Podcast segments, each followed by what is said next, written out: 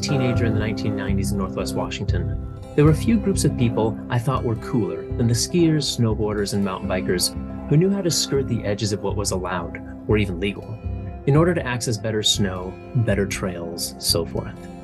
These were ski bums who I would see ducking ski boundary lines to access backcountry slopes, but I was too scared to follow. Or these pioneering mountain bikers who assured me that the no trespassing signs on Galbraith Mountain could be ignored. I did follow them. Well, tourism development in recent years has seriously challenged these groups, especially those centered in the Western American ski industry. Welcome to Writing Westward. I'm your host, Brenden Rensink. This month, we talk with author and journalist Heather Hansman about the history, present, and potential futures of these peoples and spaces that so entranced my naive teenage imagination. Her book, Powder Days Ski Bums, Ski Towns, and the Future of Chasing Snow was published by Hanover Square Press in 2021 and is coming out in November 2023 in paperback. Thanks for listening. For new listeners, allow me to take a moment to explain a bit about Writing Westward and myself. Each episode features a conversation with people writing about the North American West historians, journalists, novelists, poets, scientists, sociologists, and others. By showcasing their work, I hope to spark your curiosity to think more deeply about the region, its lands and environments, and the histories and experiences of the peoples who call it home. If a writer or topic intrigues you, you can find links to their work in the show notes or at writingwestward.org. And if you have a moment, please do subscribe, share links with friends, leave us a review or rating on Apple Podcasts or whatever platform you're using to listen, follow us on Facebook and Twitter, and send in some feedback. Writing Westward is supported by the Charles Redd Center for Western Studies at Brigham Young University, where I, Brenden Rensink, serve as Associate Director and an Associate Professor of History. For better or worse, this is a one man operation, with me playing role of host, producer, sound engineer, publicist, and everything else, all tasks for which I have no training. But I am passionate about the North American West, so this difficult work is well worth the excuse to read more books and talk to interesting people. At the end of each episode, I'll include a little bit more information about me and my scholarship and about the Redd Center, our public programming and projects and funding opportunities that you could apply for. With that, let me introduce a little bit more about today's guest and why we're talking to them.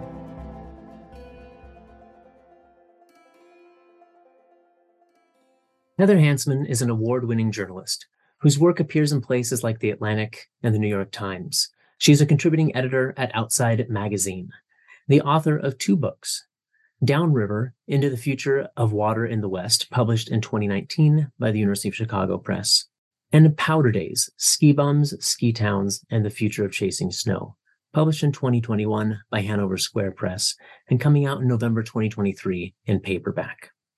She lives in Durango, Colorado, where she's working on her next book, Fierce Country, which is about underrepresented women in the outdoors. In Powder Days, the book we discussed today, Hansman revisits the ski bum communities and ski towns where she herself was a ski bum of sorts in the mid 2000s. She returns asking questions about the history of those communities and their culture, and especially in the West, where many of these locations have become dominated by expensive luxury resorts. She's asking questions about how those worlds are changing under the extreme pressures they face. These are themes we have dealt with previously on the podcast but they are contemporary issues I feel are important enough to revisit again and again.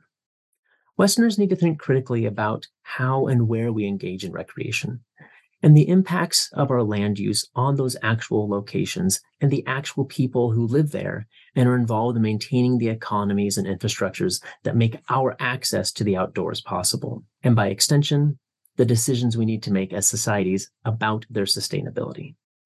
Skiers will obviously find much to chew on here, but all Westerners are touched by these issues and really do need to spend some serious time and thought with them. Heather Hansman, welcome to Writing Westward. Thanks so much for having me. Uh, here in Utah, we recently got some rainstorms that dumped quite a few inches of snow up in the tops of the mountains. So I think this is a fortuitous time to talk with you about the history of skiing and ski bums and ski towns in the West. Um, as I think a lot of us now have snow on the mind. Did you guys get some down in, in Colorado? We did, yeah. There's snow on the high peaks, and it's supposed to be freezing down in town where I live this week, so it's coming. Yeah, I'm. We're a lot of us here in town are starting to ask if because we had a couple skiffs of snow a few weeks ago, and it all melted out.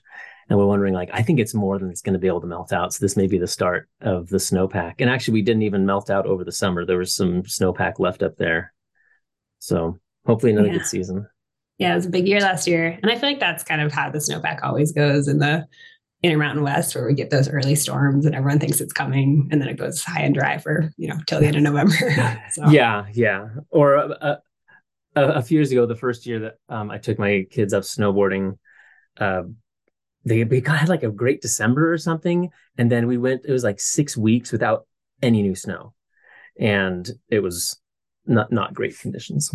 Yeah, yeah, and I'm sure we'll get into this. on.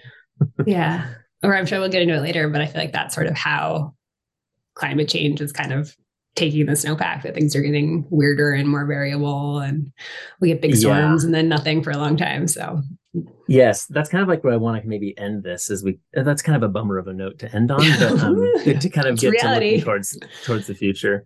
Um, so let's get into it. So this uh, book, you kind of take this dive into the world of ski bums, um, of which you were one back in the mid 2000s, I think it was. Um, can you define this term for us? What what is a ski bum? Sure, yeah, and that's something I thought about a lot in framing up this book because in a lot of ways, I think ski bum sort of like a not great phrase or it's a little icky or it comes with some is it derogatory like, i think it's one of those interesting ones where it if you claim it yourself maybe it's not derogatory but if somebody else calls you that then it is. Um, and one of the things i think about so to back up to your question a little bit i think my framing or my idea about what a ski bum is is that somebody who has fully devoted their life to skiing where like in the hierarchy of things that might be important in your life like a job or relationship or community uh, that skiing kind of ranks out above all those things and they're sort of this like food think, shelter like sure, the necessities sure. for survival but yeah. this like for these people skiing takes priority to all that yeah yeah and that you kind of frame your life around that idea of chasing snow or you know being in the mountains as much as possible is this different than um like the dirt bag life? You know, like which it's sometimes that's maybe more applied to um, climbers who just live to be, you know, in Yosemite climbing as much as possible. Or is yeah, there just lo- is there a lot of overlap? Yeah, I think there's overlap. I think dirt bags maybe a little bit more all encompassing and broader. And I think there are these sort of dirt bag cultures in a lot of outdoor sports, you know, climbing, kayaking, you know, there are these things. And I think skiing so interesting because it is, I think it's sort of maybe not the oldest of those things, but it has this sort of like named culture. And I think more than a lot of those things, ski bum culture is really tagged to these ski towns. That it's kind of like based around ski mountains and these place, you know, these specific places where you can do it. So there is this kind of culture that builds up. And I think Yosemite is a good example of where that happens in other dirt, dirt bag culture, but you know, ski bum culture really is tied to these specific places. Yeah, maybe with some of those other recreational activities, they're much more mobile and you know, you can go hiking wherever, but if you want to do certain kinds of skiing, you are more tied to specific places that have um, infrastructure built to facilitate some of what you want to do. So maybe that does uh, lead to the formation of like a more uh, robust or a, a, different kind of culture. If it's more rooted in place where people then are at the same place interacting you know for season after season after season. Yeah yeah it's like you come back and it is very seasonal. And i thought a lot you know in thinking about this book too about that idea and kind of where it came from and i think there is this really maybe climbing has the same thing but i think there really is this kind of like self-reverential culture around the idea of the ski bum, and that comes from ski movies and all this kind of other, you know, cultural ephemera about it too. But I think there is this sort of the ski bum in particular, I think, and maybe because I'm in that culture a bit, but there is this sort of specific idea of it. Yeah. Is there um some debates over kind of like authenticity and like who's like like insider outsider dynamics, like who's like the a real member of this community and who's not? Oh, sure. And I think that's true of any kind of like small specific culture. And I think there really can be this is another thing that I kind of struggled with in the book is that there can really be some gatekeeping around the idea and there can be this sort of, you know, I insider outsider tension depending on who who considers himself an insider. And I think there can you know, one of the kind of problematic things about the idea of a ski bum is if you, I think for a long time, if you like had that picture in your head or you looked at that media about skiing, the archetype of the ski bum was this pretty specific, you know, white man who was physically and financially able to do this thing. So I think there is some sort of problematic, you know, frameworks around who could be in or out. But I think there is also this kind of small towny, you know, who's the coolest person, who's the best. You know, a lot of that sort of cultural capital also comes from how good you are in a lot of ways. Yeah, you like can earn your place in the community with yeah, if you yeah. have the skills. Like you can't just show up and like claim yourself. yeah, you got to go prove it. Uh, this may become will come out in our conversation, but you know, as you know, the feasibility of a ski bum life maybe becomes more and more tenuous, and we're gonna we'll get into this kind of the changing economics and demographics of these towns. Um, I suspect those tensions are only going to kind of I don't know. It, it's going to do something to uh, to those dynamics, and I wonder if people will kind of entrench even deeper into uh, holding on to you know who gets to be part of the community and not, as they're under so much so much stress. Sure. Um, sure. um, you write about uh, Western frontier mythology and how it resonates with with ski culture, and at least how some ski bums kind of view themselves. Can you t- talk about that a little bit for us? Yeah, yeah. And I thought about that a lot, even in my own sort of journey towards being a ski bum. And I um, maybe explain myself a little bit when I was fresh out of college. I grew up in Massachusetts. I'm from the East Coast. I went to college in Maine. And I was working as a raft guide during the summers in Maine. And I kind of had this idea that I wanted to move to the mountains after I graduated. And a guy that I worked with kind of randomly was like, Oh, I can get you a job in Colorado. So kind of sight unseen, two of my college friends and I got in our cars and drove to Colorado in this kind of, you know, vision that we were gonna move to the mountains and be cooler and braver and have an adventure, which I think is really in a lot of ways caked in that kind of idea of like go west young man and like you can move you know move to the horizon and have you know like prove yourself. Um which i think is you know like baked into so much of this kind of American history of like, as a young person, you go and prove yourself and like, you know, go have a, you know, stretch yourself and have an adventure. Um, and I think that in that kind of frontier mythology, there's always this sense of like pushing for the next thing and trying to like achieve something beyond what people before you have done. And I in a in the worlds that I'm in, in a lot of ways, it is that kind of physical proving and so, you know, and it kind of gets back into that idea of like who's the ski bum, who's the toughest, who's the bravest when everything is kind of explored and mapped and we've figured so much out. How can you how can you push yourself and make a story for yourself? And I think a lot of that gets to this, you know, who goes bigger, who can go next, how how how deep into the backcountry can you go?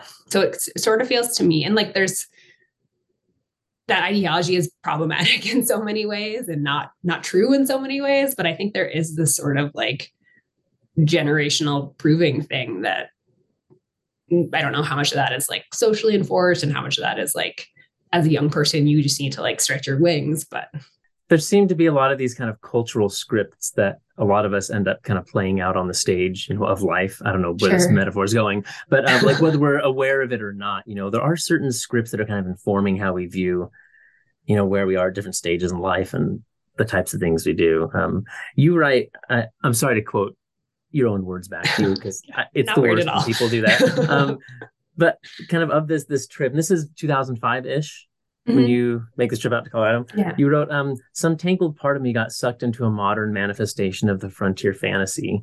Problematic as it may be, I latched onto the idea that if I went west, I would be braver and truer. That's an interesting word too, truer, mm-hmm. um, and more exciting. I wanted an adventure I could call my own. So, um, how did that pan out? Did you find a braver, more true self, like through this Western adventure, or uh, was it not quite what you expected? Or were you yeah, so, thinking explicitly in these terms when you did it? yeah, it's it's funny to kind of like try to reflect back on yourself. And in writing the book, you know, I had this idea or like maybe a story I told about myself where I was like, oh yeah, we like moved to the mountains and all we did was be outside and it was great. And you know, like it was the most fun time of my life. And I think that was true in some ways, but I've gone back in writing the book, I went back to the journals that I kept and kind of thought about where I actually was at that point where I was you know, 21, 22, trying to figure myself out. And I was so anxious and nervous and not sure if I was in the right place and not sure if I was good enough. And so I think there was this kind of external narrative. And I was sort of like in a new place and pushing myself and challenging myself. But I also was very unsure of it at the time. And that's kind of one of the things I've thought about a lot in this idea and sort of this idea that I'm like fascinated with about this idea of the dream and living the dream and these kind of like narratives that we build up and then what it actually looks like on the inside when you're actually a person living it and then also how you how you project that externally versus what you feel on the inside.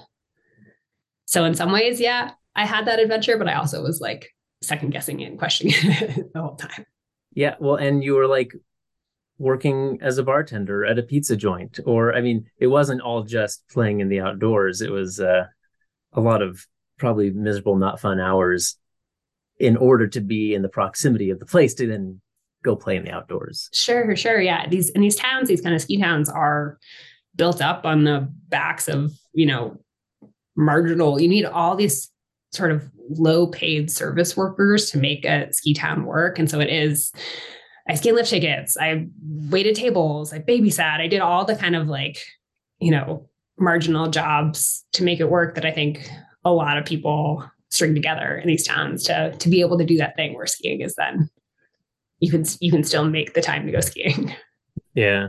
Do you think there's something unique about um, ski culture in the West compared to, you know, where you grew up in New England, or if you've been to Europe, other places? What's what's unique about the ski towns and you know ski culture out west? Yeah, that's a good question. And I think that this is maybe less true now because there has been more consolidation of ski areas and more resort buildup and that kind of thing. But I think when I first moved west, um, I had kind of been used to skiing at these like smaller mom and pop ski areas, which there are quite a few in New England. And you know, the one of the mountains I grew up skiing the most, Cannon, is owned by the state of New Hampshire, so it's you know pretty low infrastructure. And um, I moved when I moved to Colorado, I started working at Beaver Creek, which is was one of the last ski areas to be built, and it's kind of one of the fanciest and most resorty. You know, we showed up and there's heated sidewalks and escalators, and they give out chocolate chip cookies every day at four. And they're and at the time was that kind of was that an outlier at the time? Kind of that I think there's a couple vibe? other places like that, but that is you know Deer Valley, Beaver Creek, there's a couple of these really fancy schmancy ones. And my mind, I was like, this is what skiing, what the heck? You know, you have to park in the parking lot and walk through the resort village to get there. So I think that kind of like real ski ski area versus ski resort is is it and I don't think that's necessarily totally split east to west, but I would say a lot of those western resorts that were maybe built later have more of that infrastructure, more of that kind of the ski the when you're visiting the experience isn't necessarily just about the skiing. It's also about the staying and the food and the shopping and the the vacation versus the you know you drive up for the day and you go skiing. Yeah and i think you wrote at one point that someone i don't remember which resort it was at but said you know that a, a family of four spending a week long vacation you know whatever this resort was maybe dropping twenty thirty thousand dollars yeah they told that when i worked at beaver creek i worked a job with, that they call guest services, which is basically you're scanning lift tickets and then you're on the mountain helping people figure out where they want to go. And, you know, we were making, I don't know what it was in 2006, you know, nine bucks an hour or something. And these people were spending, they kind of told us, you know, these people are spending more in a week than you make in an entire year. And that sort of, and like I was, you know, I come from plenty of privilege. It's not like I was totally scraping the bottom, but that sort of spread between the top of the pile and the and the work all of a sudden felt so wide. Hmm. So if there are more of these kind of big mega resorts in the in the west, if we can draw like an east west divide, there's maybe those dynamics, also those inequities are perhaps more in play in some of these towns, uh, perhaps as well. I mean, the, the mountain I grew up snowboarding was Mount Baker up in Northwest mm-hmm. Washington, yeah. um, where it's not in a city. It's you know it's a 45 minute drive out hour drive out of kind of the main city and it doesn't have like a hotel there's there you can't stay there and uh, the first time when i first moved here to utah and went to some of the resorts here i was like wait the, there's hotels and um, and restaurants and there's all this infrastructure and stuff that I just I hadn't really uh, hadn't experienced before. Kind of kind of different. Yeah, it's um I think that also gets back to land use in some ways too. That somewhere like Mount Baker and a lot of the resorts in Washington, Oregon, the Northwest are the way their forest service permits work, they can't build that much more. And somewhere like a snowbird or an Alta or a Deer Park City, Deer Valley, those the way that it's kind of caked into this history of how we've used land in the past, where you're somewhere like a Park City where there was already a mining town developed there. The way the landscape is used is super different than a Baker, where you really are at the end of the road, you know, in the national like literally, forest. Yeah. Literally at the, end, of the road. The yeah. end of the road. Yeah. so, I mean, you're a journalist and an author now, and I'm sure you still ski quite a bit. And we'll talk in this book, you know, you kind of spend this season going back and interviewing people and skiing a lot. Um, does your Western ski bum past um, factor into your your self identity today, or or how you approach your work as a journalist? yeah, um, yeah, absolutely, and that's something in the way the way I thought about and you know like magazine journalism or something that's a little bit more newsy and fact based is different than a book project but i think when i've thought about writing books, and I think this book in particular, a lot of it comes starts from a a question. And you know, this book in particular really started from this.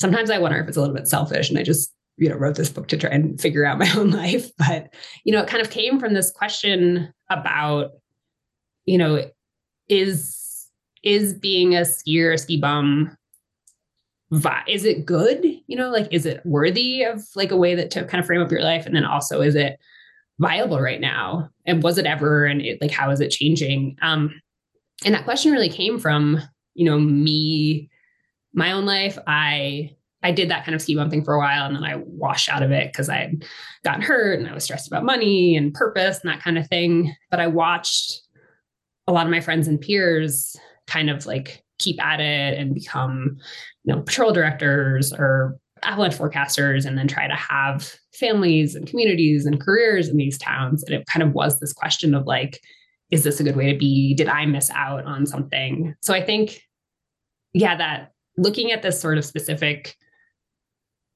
culture and lifestyle through a prism of like my own experience through it. I don't know. When I think about writing, I and also think about reading and like the books that I like, I often think that kind of first person narrator stake on the ground is what grabs me. So from a like reading perspective and a writing perspective that felt like a wedge into this question that was you know i was tied to but was also bigger than me. Do you feel like you found satisfactory answers for yourself? No. if some of this was a personal quest no?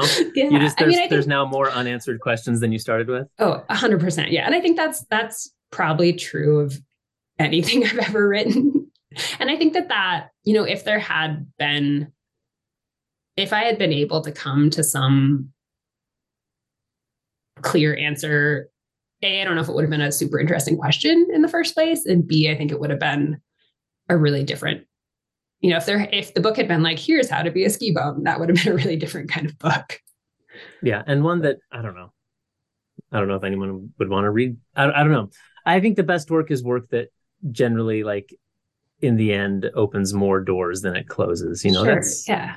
That's the stuff that's worth digging into and thinking yeah. about. And like there's um, no there's no one way to do anything, I don't think. Like there's no right way to be like, okay, here, if you like do these jobs and check these boxes, you can make it work. so um is it in 2020 then that you start this project this season of kind of touring back around through Colorado and some other places and interviewing all these people and uh, so it had been about uh, 15 years since when you you started kind of your ski thing yeah. in the West. Yeah, it was um, 2018, 2019 was the winter okay. that I did, which is, okay. you know, an interesting time period because it was pre-COVID. which is really different the, these days. The before times. Yeah. Before times. Yeah. Yeah. So I, that, that winter, I kind of got on the road. You know, I was living in Washington State at the time and I sort of did this big, I'd spent a little time on the East Coast and then I did this kind of big looping road trip through, you know, starting in Washington, going all the way down to New Mexico, Arizona, doing this kind of big loop through ski country. Yeah, that sounds horrible. Wow, what, yeah, a, what a horrible, what a horrible winter. Um, you know, like they say, like you can never go home again, um, and that that sense. I don't, you don't use those exact words, but that sense comes out a lot as you're revisiting places that you used to live before, um, seeing uh, people that you knew from you know kind of this previous life. Um, how, does like uh, your like the sense of nostalgia um, kind of color your interpretation of these places like when you when you return to them uh, and, and i'm i think and i'm also curious like if there are things you think are useful and productive about that nostalgia that kind of drives mm. you um but also like what might be counterproductive or how it may obscure things in ways that make kind of your, your project uh, more difficult mm, yeah and i think that nostalgia factor is so entrenched in skiing. Like there is so much about ski culture that is sort of backward looking, even the, you know, like 80s onesie parties that people have. And the, even the idea of après is sort of this like very European, you know, backward looking culture. So I think there is so much this kind of history caked into it. And um, and I kind of had to fight through that for myself. And it was you know, so I kind of like dropped into this road trip in a lot of towns. I was, I went back to, you know, Colorado and the Vail Valley where I had, you know, been a young person and then also was dropping in at all these other towns. And in a lot of ways, it was, it was sort of creepily easy. You know, it kind of felt like I hmm. could just show up and it, in some ways, it felt like nothing had changed. You know, the pattern, I kind of knew the patterns and I could, you know, there were still, I showed up at Beaver Creek where I worked and like the old guy on ski patrol was still the old guy on ski patrol. And so in some ways, it almost feels like time doesn't move, but then you really drop in and you're like, oh no, things have changed. So it was this, there was, in you could kind of almost, it's almost like you switched the, it's like the red lens, blue lens of the 3D glasses that in some ways you're like, oh, it's the same. And then if you look at it from another angle, you're like, oh, it actually, things are very different. But in some ways, people are still trying to hold on to those same patterns. And I think, um, in a ski culture is changing and has changed and has to change. But I think in a lot of ways, the things and there are outside forces that are really pressuring these these places in a lot of ways. But I think sometimes the thing that holds skiing up from the inside, and I think this is true in a lot of cultures and probably true in America in general, but that there is this sense of nostalgia and the sense of like things should always be the way they used to be. The town should look the same. You know, the the people should kind of be the same. And I think that really prevents change in a lot of ways. I know in, in terms of from a even a housing standpoint, a lot of towns are kind of facing this conflict where you know people want them to look the same and have the cute little mm. gingerbread houses um, and that means that there's not enough growth or enough housing to support the population so there's i think there's a lot of these ways where that idea of nostalgia and this idea of like here's what this specific, here's what a ski town looks like, here's what the American West looks like, really prevents us from changing in these necessary and productive ways. And I think that's true of this. You know, we talked earlier about this ski bum archetype, and that sort of narrow vision based in history means that it's not opening the doors to other people who could be a part of it. Hmm. So even as like a lot of your book is discussing like just the really profound and rapid change that that is undergoing there yeah when we when we have these spaces that we intentionally curate to look a specific way and to feel a specific way that may serve as a, a force to slow down change. Yeah but, curate's an interesting but, word but, yeah. but, scrape over the the the scrape across the, the surface off and things are, are, profoundly different than yeah, yeah. than maybe they were. I mean one one passage you, you write kind of about this. Yeah like like cur- curating or like yeah manufacturing a specific kind of uh uh visual culture or uh and you're writing here about um, kind of these ski towns and ski villages, and you say the um, I think this is where's the hostel at? That's in Teton, oh, right? Jackson. This, yeah. this is in Jackson. Yeah, you say the village is a caricature of the American West, right? Like, you know, people like there's cowboy boots and belt buckles, and I'm Oh sure, yeah. and you know, like the, the decor, you know, in a lot of the restaurants and stuff, it's all very kind of Wild West mountain men with buffalo and moose and stuff. Anyways, you say um, it's a caricature of the American West, pushed through the fondue choked arteries of pseudo European lavishness, as if Heidi went elk hunting in Yellowstone. That's a really great sentence. Um, I don't know if when you wrote that, if you were like, yes, nailed it. That's so great. I just was in Switzerland last month, uh, presenting on my my new research and explicitly thinking about like the Alps versus the American West Mountains and like the cultural ideas that we project on them. And see how this verbiage of like Heidi, you know, elk hunting and the Yellowstone, fondue Yeah. choked arteries. Oh my goodness. But it is so like so many towns, like Vail, where I first moved, you have all this like, you know, like gingerbread wood trim. Even the aesthetics are very harkening back to this really European idea. And that came from the early days of the people who are building ski resorts, you know, the the uh, 10th Mountain Division folks who had been skiing in Europe and came back and built these ideas. And it's really a funny sort of you can get used to it but if you think about it you're like wait a second like Yeah, this is what? colorado this is not Yeah. like we can we could have built whatever we wanted but i think Yep. i know you had justin farrell on at one point I, I want to get get to him. So yeah, let, let's let's Yeah. jump jump into uh, yeah well he has this great yeah. piece in his book where he's talking about you know the the kind of like people with money coming to especially the jackson area where it's really you know probably one of the places where that's most intense in the country.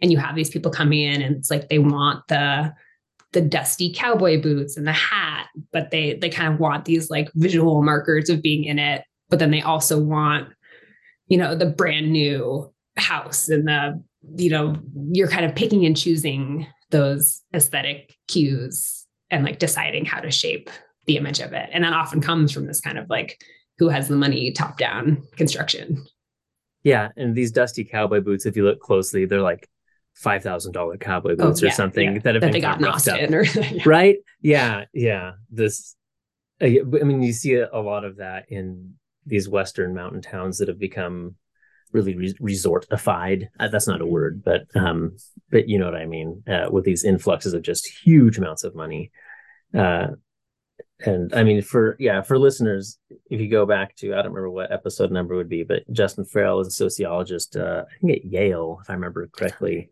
um, who wrote this book, Billionaire Wilderness, about not just the wealthy in you know Jackson Hole, Teton County, Wyoming, but the like ultra wealthy, these people that that they're existing on an, a, a level above the the regular rich, and they're choosing to come to Jackson and Teton for specific kinds of experiences. Um, and they have the money to to kind of curate that experience for themselves, but Yeah. it may not be really authentic to the place. Um, Yeah. And like, I get it. I did that too. I came to this place because I wanted that experience, but there is, there is this stratification in this level where if you're coming in from a place that's totally removed from the economic base of the community and you have the power to change it, then you're shaping that place in a really specific way. Yeah. We also uh, on the podcast we had um, Ryanne Pilgeram, uh, who wrote a book called Pushed Out about gentrification, um, up kind of like towards Sandpoint, Idaho, Coeur d'Alene area, but similar dynamics of uh, the kind of the crisis that locals are in and existing local economies when their surrounding area really starts to become transformed by tourism and recreation, which is a really, I mean, there's a a big uh, Western historian, uh, he's now passed, Hal Rothman, uh, who was at UNLV, wrote a book called Devil's Bargain So about, uh, yeah, I mean, uh, you know, yeah, about tourism and how for many places, uh, tourism uh, with with the waning of extractive industries and mining and logging, uh, tourism was a a a viable way to keep a local economy going, but it's a devil's bargain. It comes with costs um, that are going to be borne by by that, that you know existing local population. I mean, you write uh, you write uh, the recreation industry has long been heralded as the rural West, and I, I think this is something it's specific often to the rural West um, as the rural West's great economic answer to the demise of the extraction industry. Um, what are some of the costs that you saw maybe eh, in your your during your ski bum life but then now as you return back you know a decade later and you've seen more of this transition to large scale swanky resorts and stuff what, what are the costs being borne by these local rural western populations? Yeah yeah and it's such an interesting like I, i'm thinking about this a lot in in this book and in the work i'm doing in other places but i think that you know this idea that recreation could come in and be an economic source in these places that had been, you know, a lot of these ski towns that we're talking about, Aspen, Telluride, Park City, were mining towns, were towns that had an extractive industry. Um, and that's true, you know, way broader than skiing too. You look at a Moab or something like that. Um, and this idea that, you know, you could come in and you could bring tourists and that wouldn't be environmentally destructive in the same way. And you could have this sort of viable economy I think is a really nice idea, but I think part of the a big part of the devil's bargain, and I think this is, you know, a bigger picture question is that how, the question of like how do you put bounds around that and how do you make it sustainable in a way that that you know a- allows for economic i don't even know if growth is really the right word but like economic sustainability um in in an economy that's inherently based on use and is inherently based on um, external forces. So this, I think, one of the, and this is such a big, complicated question, so I'm kind of like fumbling here, but I think that, you know, the hard part in these places where you have, you know, the idea of like you build a ski town, you have people coming in, there's jobs, that it's based on the money from outside places. And the, and a lot of these places where resorts have gone big and now the management isn't based in these towns um, the economic base is now totally removed from the place. And i think this is true especially now that so many people can work and operate remotely. Mm-hmm. um, and I feel like I'm like talking myself down three different wormholes right now. so I don't know if I'm like getting no, again, this. this. is the sign of like a good project because yeah, uh, yeah, it's just it's just always well it's it's complicated. Could just be the answer yeah, to every could be yeah, and it totally is complicated. Question. And the you know, um, this makes me think of uh, I don't know if you're familiar with Jim Stiles. He was a, a journalist down in Moab. He runs uh, a newspaper called the Canyon Country Zephyr or the Canyon Zephyr, um, and he wrote a book I mean, now it's 20 ish years ago called Brave New West. It was this little book, but kind of about Moab. And I mean, he came, he's, he was like an acolyte of Ed Abbey, kind of coming out of that world and kind of lamenting the rapid growth and change that was happening in Moab and how, uh, I mean, those, that, that the tourism dollars, uh, allowed are, are in some ways good for a city, but it really kind of changed the the face of the city. And as you as you were kind of saying, um, I mean, this is kind of the direction you were trying to head in was when more and more of the dollars, like the consumption dollars, like the dollars that are being spent to consume tourism in a place or to consume like goods or whatever it is in a place are dollars that come from somewhere else, right? From people just dropping in for a week and then leaving. Uh, that creates just like weird imbalances. Yeah, or even like real estate's a really interesting example of that, where say you want to buy a house in Moab and you're somebody who I'm getting into total stereotypes, but like you live in LA and mm-hmm. you just like being there sometimes and you make LA money and spending a million and a half dollars on a house is like not that big of a deal to you. That's really different than being a person who works as a raft guide in Moab and is trying to like find a house to live in, but from a straight supply and demand you know strata there's no reason why the la person's going to win out but that really changes the dynamic of who is able to live in these places and that's happening in a lot of these recreation towns across the across the west in particular across the country where that the ability to even just live in the place is not based on who works in the place. Yeah i mean this is like as you noted probably accelerating with the growth of remote work because now someone could actually now go live in whatever rural town in the west moab or wherever else while still uh, full time but while making la money Yeah, yeah, and paying potentially California taxes. But for like the local real estate market, property values and stuff, for the people who are just working all the normal jobs in town, suddenly they're priced out and they especially thinking about some of your ski bum friends who you said, you know, as you kind of you know went on to do other things and some of them stuck it out, but they're trying to like still do some of those things that they had sacrificed before, like have a family, like maybe buy a home, have some of that stability and make the ski bum thing still work. Uh, when the real estate market, you know, everything quadruples, quintuples in price, that becomes even less tenable to make that transition to being a homeowner and building equity. Sure. And you just can't, you just get your, you're priced out. Yeah. And it's like, especially these people who have spent the last, you know 15 20 years maybe moving up in ski patrol or you know these kind of like or even working as you know teachers or in healthcare these you know like these jobs that are really necessary to make communities function and they've been sort of steadily chipping away. And then all of a sudden somebody comes in from the outside and is like "You yoink i'll take that house. It just creates yeah. this it really hollows out the core of these communities. And i think you're really seeing it it's not just a hypothetical. You know, this is really happening in especially these really rarefied ski towns like a Jackson, like an Aspen. I was in Park City a couple weeks ago, and I'm going to get the numbers wrong, but um, it's something like 80% of people who work in in town don't live there. That like most people who actually work in the town are commuting in from surrounding areas because they can't afford to, but the town still depends on all these people. So it's this really tricky at one point, at what point does that sort of start to crash? Is this interesting question that I think we're kind of looking at right now? Yeah, we um. So from Park City, if you go uh, south, uh, what direction would be south and east to the next valley down? It's the Heber Valley, mm-hmm. which traditionally was just this very rural, quiet, agricultural and they have like mid there's it's Heber and Midway. Midway is actually kind of a little Swiss mm-hmm. town because there were Swiss immigrants there. Speaking of like gingerbread looking alpine houses, you know, they have a Swiss Days Festival. But anyways, and it was this really kind of sleepy little community. And over the last 10 to 15 years, um, like the Park City unaffordability is now is now spilling over uh, into Heber, and it the the valley has just exploded, and property values are just and so even though Heber the Heber Valley doesn't have a ski resort, they're 30 minutes from Park City. And so like it, it, it, it's cascading outward some of these like real estate crises and, uh, and so forth. Um, oh yeah, absolutely. And then like, you know, people are driving at what point does and this happens yeah. in cities too like but at what point does it become untenable yeah. to be driving i was talking to some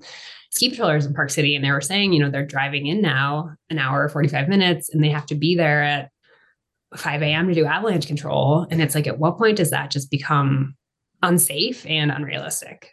Especially like if there'd been a big storm and like yeah. So it's not just a normal 45 minute commute it's on bad roads so maybe it's a two hour commute yeah now. and you're exhausted um, and you were there late it's and it gets into these really interesting mental health impacts too of like you know the hmm. people who are trying to live in these towns are really it their lives become explicitly harder because of these factors and it's kind yeah. of all this web is really interconnected of like what's the what becomes worth it who can who can make it happen?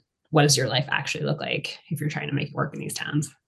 Yeah i mean you have a short chapter talking about some of the darker like mental health uh, crises in, in these communities. Um something that's probably being largely largely overlooked by most. Um i published an anthology on the 21st century west uh last year and uh, a prof- uh, professor from colorado state ernesto sagas wrote a chapter about um, Latino uh, Latinos uh, in the Colorado Mountains, and there's some big sections about these wage workers who, yeah, they work in Aspen, uh, like as you know, restaurant or in hotels, like you know, they're the staff running these hotels, but they live an hour and a half away, um, in a mobile home or in a trailer. Um, that's not.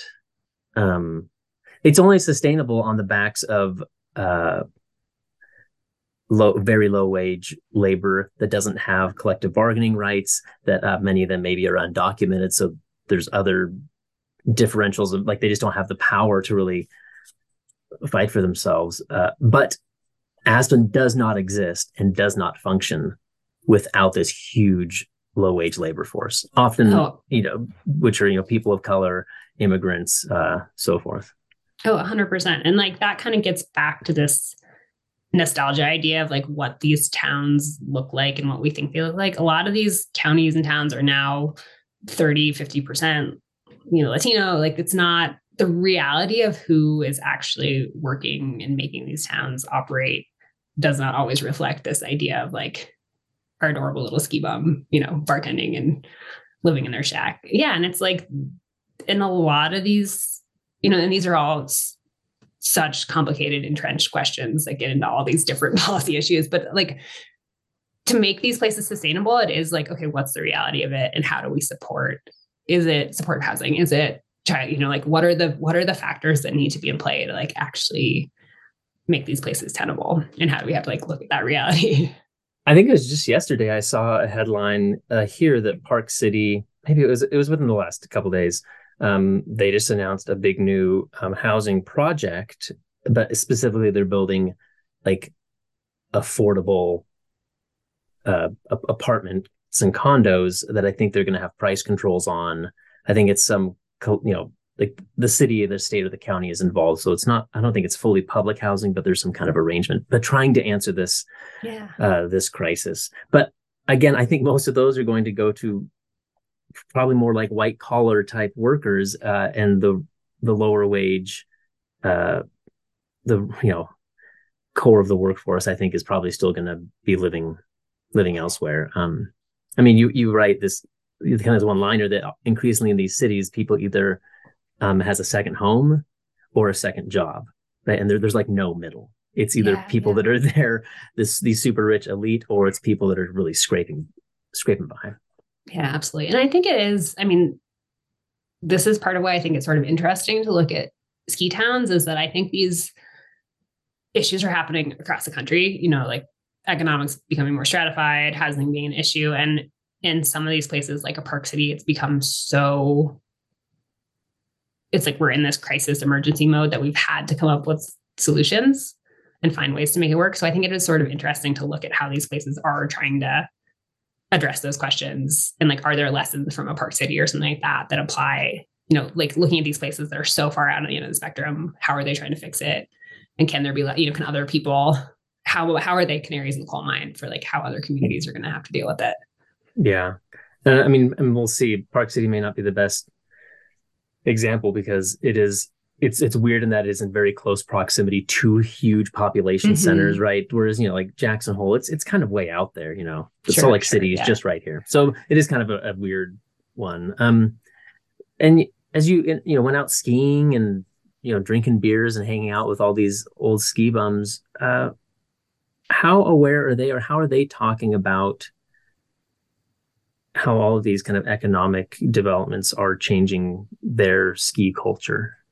Yeah, yeah. I mean, and this is sort of an interesting part of doing my research. And I think, you know, skiing is so fun for this and so specific because I think there are really few other venues or places where you sit down on the chairlift with a stranger and you have 10 minutes to kind of like undivided talk to somebody. And I mean, there's phones and headphones and stuff, so it doesn't always happen. But I was really you know, and I was sort of cautious in a lot of ways because I was coming in trying to ask these people about questions that are potentially really sensitive or personal. And I was really shocked at how much people were really willing to talk about the hard parts. And, you know, like almost everywhere, people were really confronting those affordability questions. You know, housing in particular was something that almost everybody talked about. Um, and I was really shocked at how much that mental health stuff came up too, and how much people were it was kind of front of mind the second I opened the door. You know, people had stories and were willing to talk about it. Was that generational, like the people who'd been at this for a couple decades, or did you see that mental awareness of mental health things like amongst like the new crew of, you know, of you in 2005, like those new kids showing up? I think there's a there is a generational thing where I think younger people have the language to talk about mental health a little bit better. And I think they're, you know, one of the problems with talking about struggling, like especially like not feeling good, mental health stuff in these places that it is that it is entrenched in that kind of you know, Western cowboy tough guy culture mm. where you Rugged are sort of totally, yeah. yeah. And it's been like very male centric and this kind of idea that your social capital in a lot of ways is based on how tough you are and how willing mm. you are to like confront risk and go do big things. So I think there is this sort of social thing where like you never want to show weakness because your place in the in the community is based on how tough you know how cool and tough you are. Um that is this kind of like old cowboy or your you know like your job might be based on that. And so i think that that's a really hard thing to break down for a lot of people. And i think that especially kind of like the old crusty guys struggle with that a bit and i think that younger people is that a form is that an official term old crusty guys old crusties i think it is yeah, okay I didn't make they, that, they would own I think they would I yeah. think they would own that term. yeah. And I think there are some people really working and I like the mental health chapter that you mentioned. I kind of, you know, in the book, I kind of tagged these questions and issues to places in a lot of, you know, I'd be in a place looking at a, you know, in Aspen, I was looking at economics and I looked at mental health in Utah because Utah in a lot of ways has super high suicide rates. There's a lot of kind mm-hmm. of factors there. Um, but there are people in that community really in the ski community in particular really working to try and break down those stereotypes and try and at least like start conversations about hey, it's normal if you don't feel great and cool all the time. And like we are in these kind of high stress, you know, physical stress and sort of social stress situations. And that's that's real and that's valid. And like we need to kind of like bring that stuff up to the light. Well, that's a that's hopeful though that there's awareness and people are like the people in the trenches are bringing that conversation to the forefront. That's that's good to hear. Yeah, yeah. Um, I think um, that is actually somewhere that there is a lot of positive action. Um, there's a guy, Drew Petersen, who's a skier out of Colorado initially, and he had a film that came out a year or two ago about his kind of struggles with, you know, depression, suicide, that kind of thing. And I went to a screening of it, and there was probably I was kind of sitting outside talking to him for a minute, and probably like 10 different guys came by and kind of said, Hey, thank you for opening the store. Even in that, you know, 15 minutes I was with him. So I think there is that you wedge the door open just a little bit and people are ready to talk about it thing mm. going on with that. Um, oh my goodness. I have so many more things I wanted to talk about. Um, we didn't talk about the 10th Mountain Division much, like these World War II ski army guys who come back and really kind of kickstart the ski industry. We didn't talk about climate change and unpredictability of ski seasons or the shrinking of ski seasons and the real unequal uh, access that different resorts have to you know, snowmaking technology to basically extend the season like as long as they want, which is I think going to accelerate the decline of the mom and pops that are scraping by and the big huge like you know Vail Resorts now owns how many? It's not just Vail; they own you know oh, yeah. uh, uh, yeah, there's just so. Oh gosh, actually, I, I was just yesterday. Um, we hosted uh, Erica uh, Bsumek, who's a professor at University of Texas, and um, yeah, she has a PhD student who's working, who's writing a dissertation on the history of manufacturing snow. Oh, interesting. Um, and I'm like, oh my, yes, yes, like, uh, anyway, because that that's a whole entire, you know, yeah, yeah. Topic. I was going to say you is... need to write a book on that, but actually don't let this let, let this grad student publish their book on it.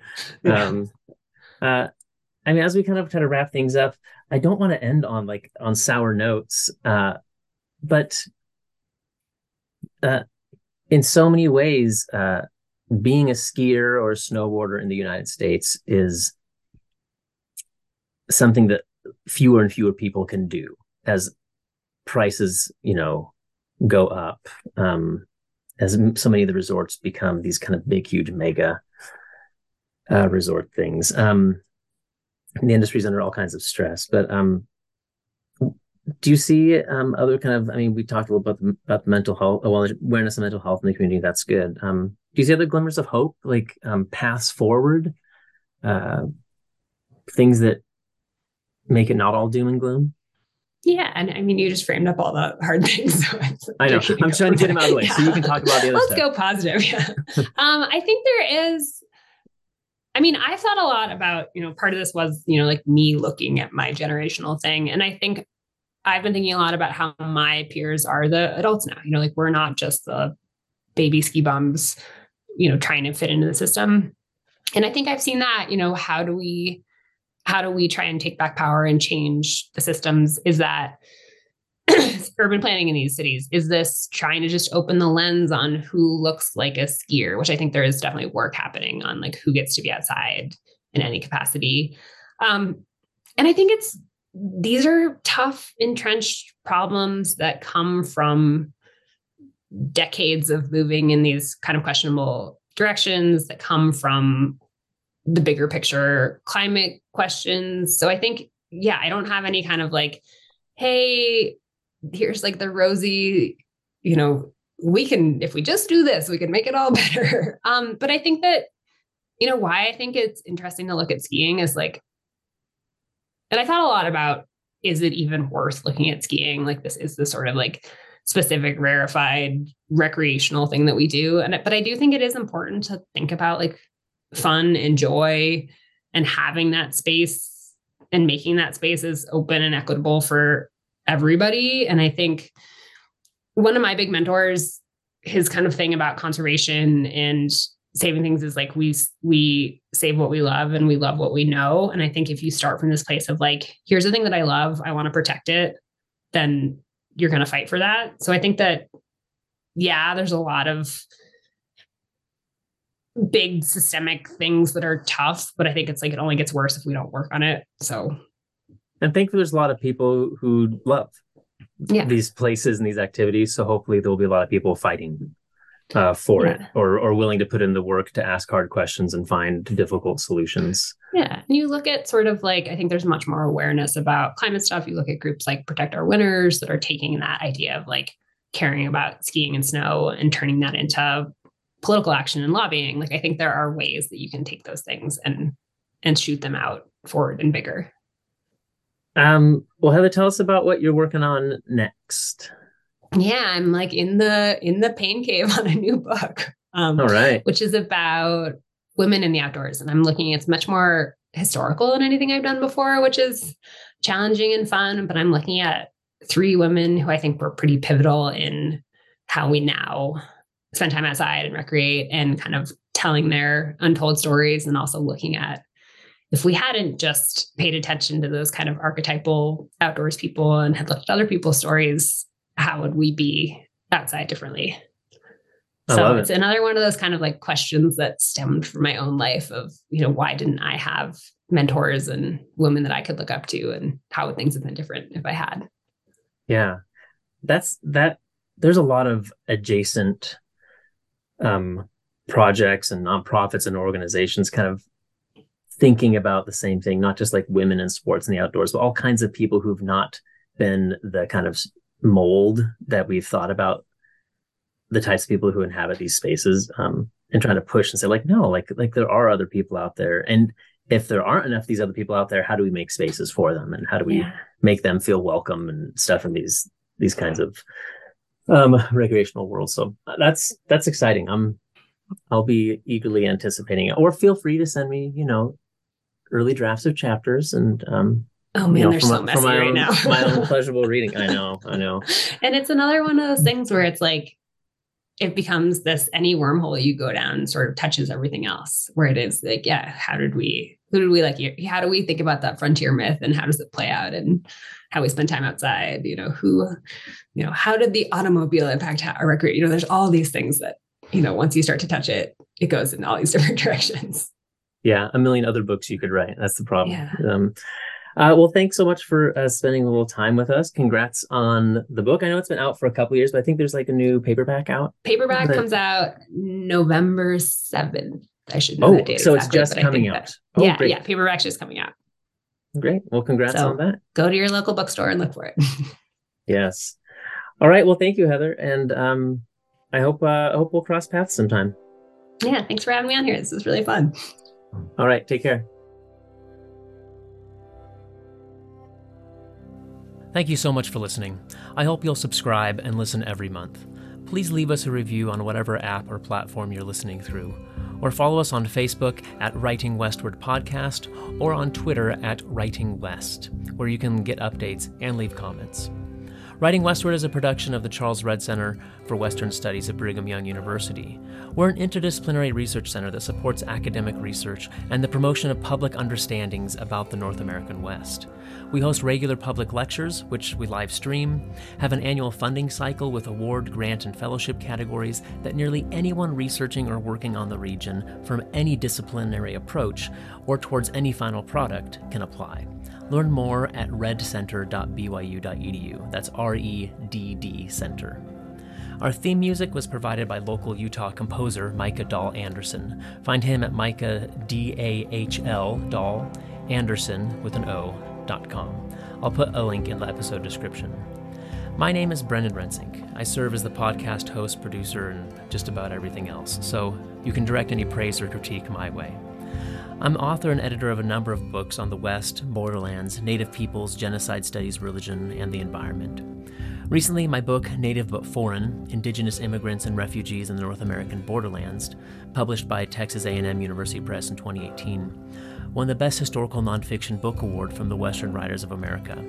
In an anthology I co edited with P. Jane Hafen entitled Essays on American Indian and Mormon History, published by the University of Utah Press in 2019, won the Metcalf Best Anthology Book Prize from the John Whitmer Historical Association.